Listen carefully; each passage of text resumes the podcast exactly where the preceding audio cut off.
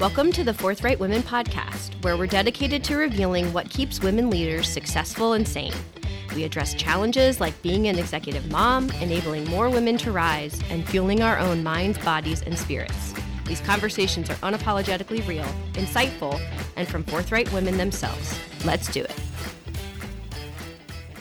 Welcome to the Forthright Women podcast. I am April Martini, half of the Forthright People and Forthright Women duo, and I am joined again by my partner in crime on both fronts, Anne Candido.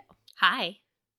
All right, so we are going to wrap the eight week curriculum that we have been doing for Stand in Your Power, redefining the art of being an executive mom, and focusing these episodes on some high level themes, learnings, things you can take into account, and also focusing on why the curriculum is important and impactful. Mm-hmm. So today we the culmination really is around continuing your progress. So we don't want to leave anybody high and dry. So the eighth episode is all about all right, what have we learned, highlighting those key things, and then helping people go on their way while of course being here if they need us. So with that in mind, and you were the originator of this whole idea of the sequoia tree. Mm-hmm. And I think that it really set the curriculum on the right path for folks. So, talk a little bit about the impetus of that and your philosophy of that. It's definitely one of the themes that sticks with me and I think will continue to fuel me along my path as a forthright woman and an executive mom. Yeah, I think it really helps to have something that we can verbally and pictorially, visually, I guess, resonate with just as in a reminder. It just makes it a little bit stickier in your mind as you're thinking about what kind of presence you want to have. And really, the sequoia tree has some of the most prominent presence, but it also is something that's natural. It's from the earth, it's grounded. And it has some interesting characteristics, like we discussed in the in the first episode about it being brittle and how it's not great for logging, but it needs a tremendous amount of water and um, nutrients in order to grow so big. But it lasts forever. I mean, all these are just really great metaphors and analogies for us as women and when we are actually standing in our power, what we can accomplish. So it's one that we've vetted through the whole entire seven weeks, and one that I'm definitely want to remind everybody of that when you're losing your way or you're not quite sure where to go, just go back to that sequoia tree and think about what that sequoia tree represents and then use that as kind of a, a semblance of personal strength that allows you to make the right choice for you. Yeah, and I like it for two reasons. One, I think as women, so much of what we talk about in the curriculum is very emotionally charged for people. Absolutely. And so I think this adds some objectivity. I think the other thing it does is provides a different lens from the way we hear things and internalize them. So when you have things like the contradiction of it grows enormously large, but it's brittle yeah. And it needs a lot of water, right? You can easily equate that to some reference points for us as women in life and take it to a very quickly, I think, a deeper level to start to go there when we won't always do it. Yeah, absolutely. So, so throughout the curriculum, you and I have focused a ton for people on the balance of personal and professional. And as part of the current curriculum, you have to be a mom. And so mm-hmm. I would love for you to talk a little bit because while we give a lot of examples and help and assistance and support from the mom lens, we don't always talk really overtly about the example we're leaving for them and how our behavior really helps them grow up or it should be a lens for that. So I would love for you to just talk a little bit about this because I think it can help take some of the pressure off of executive moms and allow them to really embrace who they are. Are you talking more about being a role model? A role model. Yeah. Yeah. yeah. And I think this is a really big one. And, and sometimes it's a daunting one to have to take on because we don't always want that. But all these women who came before us took on that role and so it is our responsibility to take that on for all those to come, is the way that we feel, which is why we provided this curriculum. 100%. It's, it's also a key reason why you need to prioritize yourself and it's a key reason why you have value Mm-hmm. and the thing to re- remember here is that regardless if you like it or not people are watching you to see what they should go do and this includes a lot of our kids especially our female children it includes the women in your office or the people that you might be mentoring or the people who I mean, if you think about how we still are in the corporate environment, there's not a lot of female leaders to look up to still, right? So they're going to be looking up to you regardless if you like it or not. Men are going to be looking to see how you act and how you behave so they know how they need to start acting and behaving as well in the environment in order to create those collaborations that are really, really important to help everybody thrive. So, regardless if you want it or you like it or not, we are all role models and we need to take the responsibility very seriously because it's our actions and behaviors that will basically influence the next folks that are, who are coming up. And even in the moment the folks that are lateral to us the folks that are above us it all kind of creates that environment and it's up to us to help shape that. Yeah, I had a situation recently where Mia had to do an exercise about her mom for muffins with mom breakfast.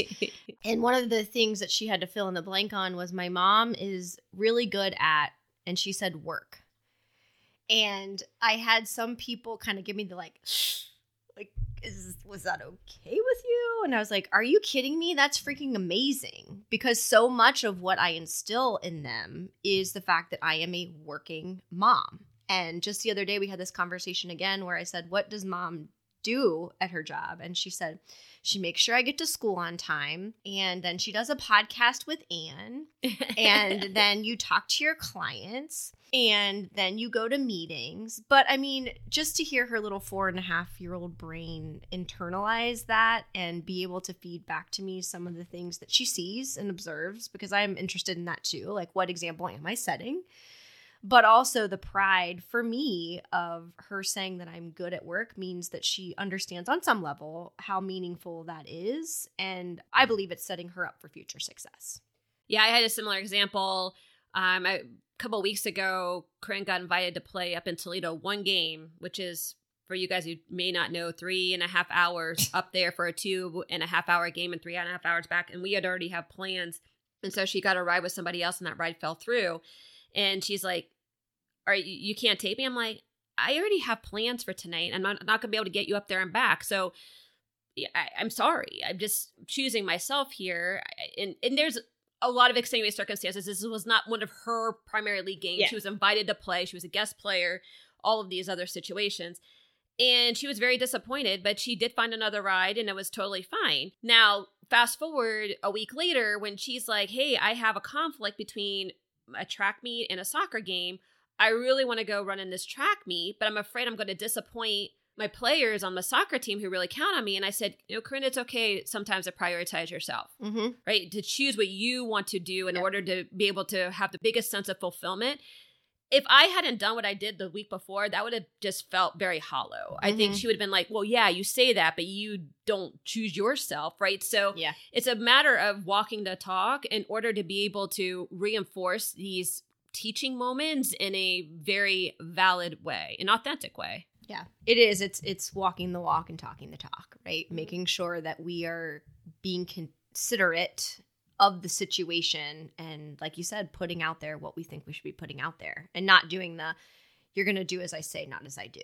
And guess what? Corinne's got really resourceful. Which is also the other side. Yeah. of- yep. Yep, raising them and to be independent. All right. One of the other tough things I think that we have talked about a lot and observed, and it was really foundational to the curriculum, was actually putting your money where your mouth is, scheduling things in, and then holding that schedule. Yes. So, this is a little bit more tactical in nature, but I do think it builds good habits. So, I'd love for you to talk a little bit about that and how you do it and how you maintain it and how you make it a priority. Yeah, if you don't schedule it, it doesn't happen.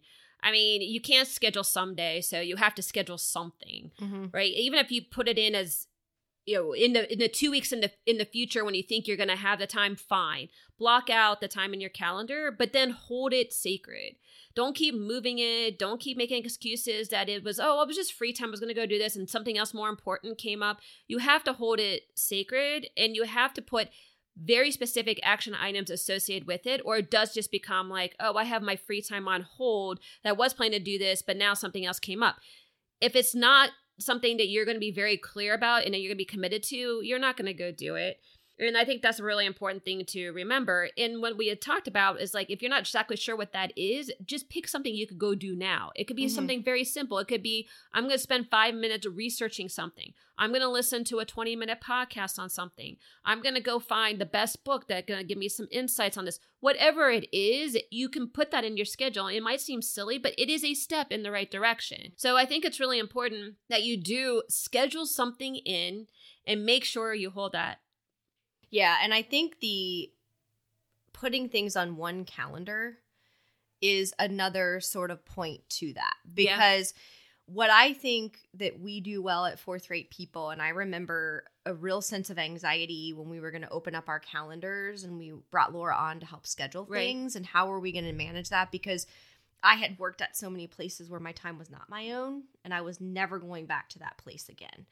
And so I think by putting things on the calendar in equal measure, if you will, it's a block of held time, whether I'm going to read to Mia's class or I'm going to my facial or I'm going to a meeting with a client.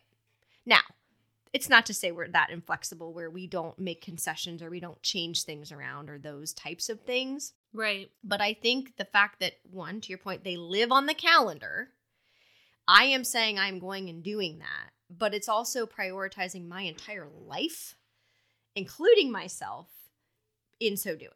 Instead of what I think sometimes happens, which is, oh, I could move, I can move that facial, I can move that haircut. I don't really. yeah, I'm not as important as whatever important. else is going on, right? Yeah, yeah. All right. So with that part of the conversation kind of wrapped up, we're going to go into some quick fire questions here. And the first one, Anne, is Do you currently prefer to do the work or oversee the work and why? Oh, this is a, such an interesting one because when I was. I'm a left brain and right brain. I'm an engineer by background, but I'm really enjoying indulging in the creative side and i'm finding that i'm actually pretty decent at it in some respects. I can't i don't do the visual toolkits. I will never do the visual toolkits because i'm like it looks good to me. And april's like oh no no blah blah blah blah i'm like oh now it looks better. But i've never been able to articulate why. So that I kind of leave to the experts, but things like especially writing, that I'm finding a lot of joy into taking some of the structure that I get and understand about business and business solutions and vision, mission, vision, value, all those sorts of things, and translating that into something that people can really live into. And so I feel like that doing I really like. If it's something that I don't really like to do, then I'm totally fine managing it. But I'm finding I like to do the work more than I'm like managing the work lately. Mm-hmm. Although I would have been totally opposite in P&G. Yeah. Well, and I think that is an interesting lens because – for me on the other side of the agency being the doers. Yeah. When I say I partner with the P&G'er, which you know, first people laugh at and are like, oh, yeah. And I'm like, no, really. And then on the other side of that, she loves writing brand stories, is one of the things I always say. People are like, ah! I'm like, no, she's actually really good at it, and she seriously loves it. I do. So I, I really do. One of those tools. It's I mean, creative yeah. outlet. And then when I start calling myself a creative, and make April's eyes roll, like, yeah, they do every time. Yeah, but I'm still I'm living into it. I think that's fair. All right. So our second quickfire question here is dogs or cats and why? Um, I've had both. I know.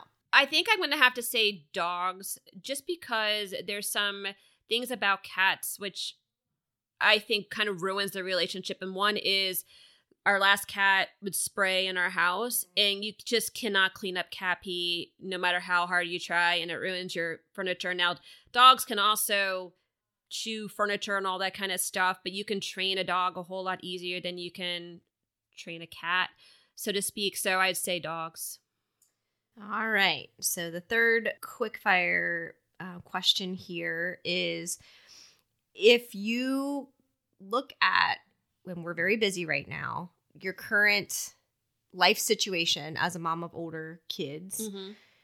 What are the outlets that exist for you that didn't exist when they were younger? Oh, geez, it's time for sure because well, you know, time in a different way. So as I'm thinking about it, Corinne is going to be getting her license in August. At that point in time, she gets freedom to take herself to all of her sporting events and all of her activities, which there is a lot of them. So, and that's actually actually the the um, the thing that I noticed the the most difference in when Ainsley went off to college. I no longer had that driver. Was that all of a sudden my schedule became a little bit not my own because it was all about okay, when's practice, when you need to be picked up. Now she does a really good job of getting rides to a lot of things, but when it comes to some of like club soccer and stuff, it's just there's nobody around to to kind of share in those duties. So as you get older, I think what becomes, or as the kids get older, what I guess you get older too. What becomes more your own is your own time, your own schedule, which is why it's so important to think about what you want to be when you grow up and what you want to do with that time. Otherwise, you start feeling like, oh, if my kids don't need me, what's my purpose? And then a lot of times people go have other babies or whatever. And I'm like, oh gosh, just don't do that. And then you kind of get like a little listless. Like it's kind of like, okay, now I'm I'm a little bit done serving others, what is my purpose in life? What am I going to do with my time now that they don't need me like they used to? Yeah, I think that's a great answer. And a good culmination to today's episode. So, thank you everyone for joining us on our, final culminating discussion around our curriculum around Stand in Your Power, redefining the art of being an executive mom, and how we're going to continue progress. And Anne, thank you for being here for this final episode to that topic. Thank you. Being a forthright woman can be challenging on a good day, which is why we offer individual and group coaching as well as group trainings and keynotes. Check out our website, forthright-women.com, to learn more. If you find this podcast of value, please rate and review us and share with other women who could use a boost to become a forthright woman.